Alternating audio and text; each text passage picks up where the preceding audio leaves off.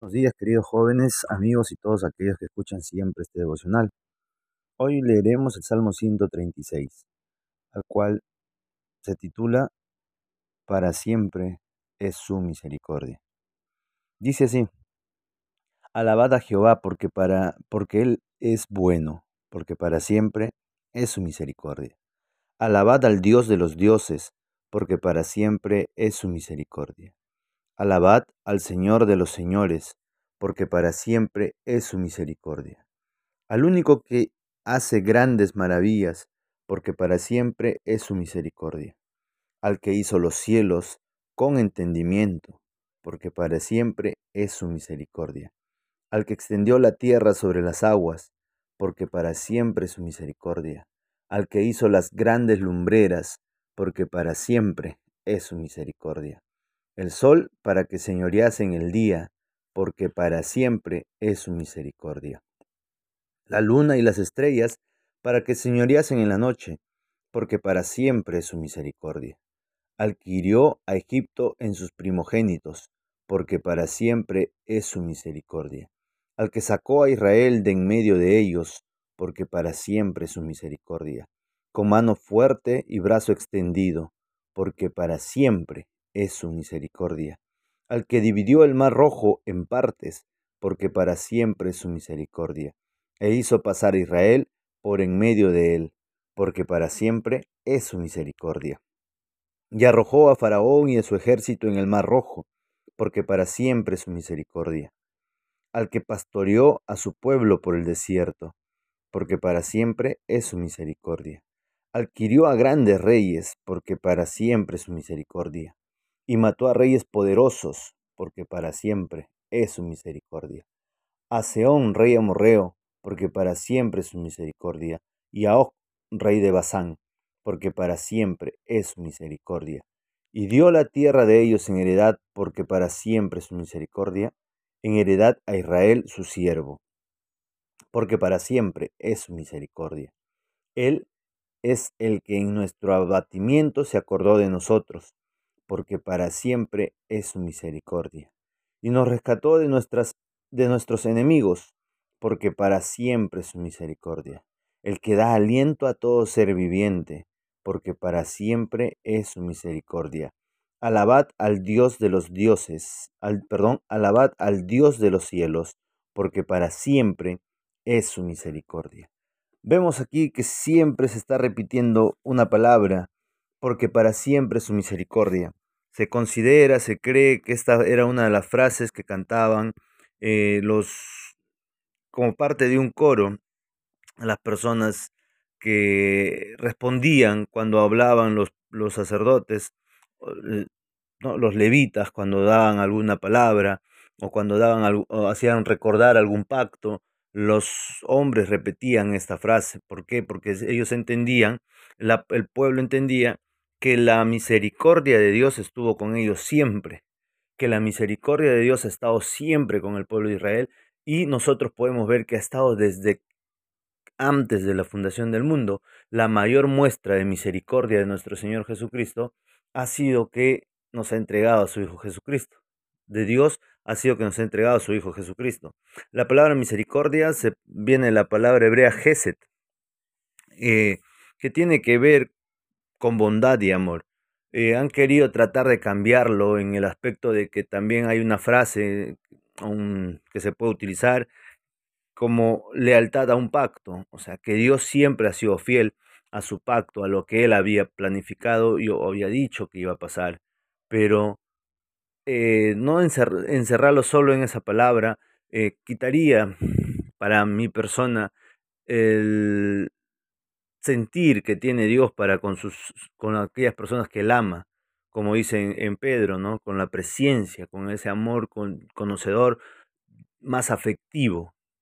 Por eso yo considero que la palabra misericordia todavía debe ser traducida como bondad o como amor o como parte de Dios para con nosotros. A través, es cierto, de, de algo que Él va a ser fiel, va a ser leal, siempre va a ser misericordioso con nosotros. Y podemos ver desde el verso 1 hasta, los, hasta el versículo 23, todo el, cómo, cómo hizo para que el pueblo de Israel pasase todo lo que pasó, cómo lo escogió, cómo lo llevó desde la esclavitud, lo sacó, lo puso en un lugar mejor, cómo fue que ellos conquistaron las tierras, cómo es que Dios cumplió con ellos el llevarlos de un lugar a otro lugar y tenerlos con bien allí y darles una tierra, una heredad, porque recuerden que ellos no tenían tierra, no tenían heredad. Cómo Dios los libró de Egipto, cómo es que puso Dios la mano dura para con, para con aquella persona que no estaba a favor, que era el faraón, cómo Dios quitó la vida del faraón, cómo es que Dios está también pastoreando a ese pueblo, cómo es que Dios lo sacó, lo libró de grandes reyes, ¿no? Ahí hay mención, son mencionados algunos reyes eh, de, de, que tenían ciudades muy, muy grandes. Se, se cree, ¿no? Se dice que Canaán, la tierra de Canaán, tenía 30 y más, un aproximado de 30 reinos también este, se sabe ¿no? Eh, que, que eran personas de estatura grandes.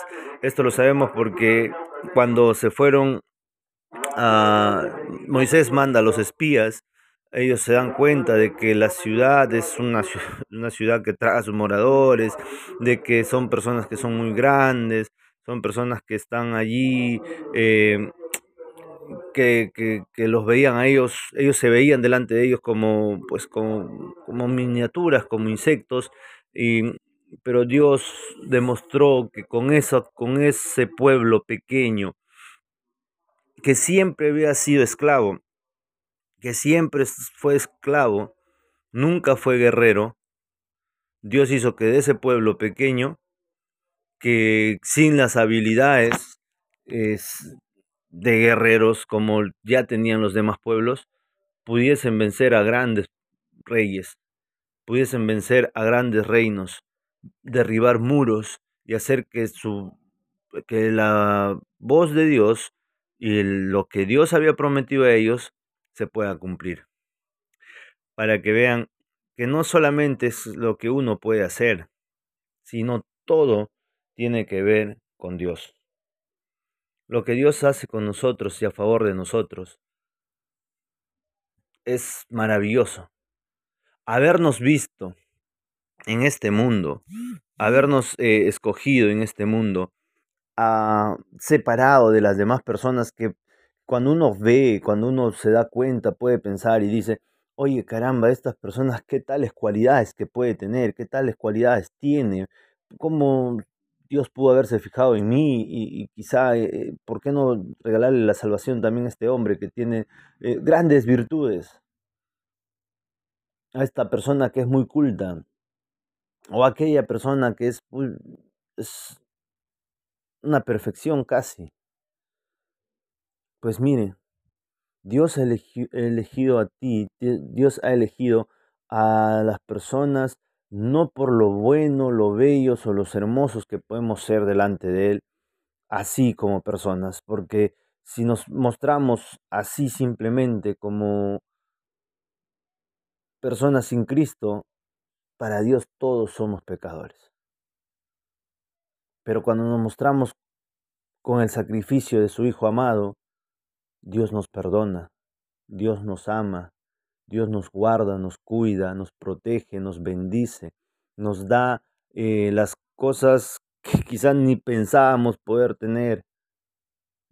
A Dios nos llama al ministerio, Dios nos pone en algún lugar, Dios hace que hagamos ciertas cosas para Él, Dios nos guarda, nos cuida para poder honrar su nombre, para poder estar siempre delante de Él. Y no, ¿qué nos toca decir a nosotros?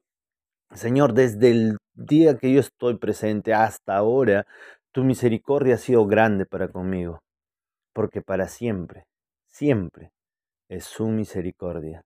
Recuerden bien, Dios está contigo, Dios está a favor de ti. Así como lo estuvo con el pueblo de Israel, así lo está contigo, porque te ha regalado la salvación a través de su Hijo. Así que alabad a Jehová. ¿Por qué? Porque Él es bueno y su misericordia para contigo es para toda la vida. Que Dios los bendiga.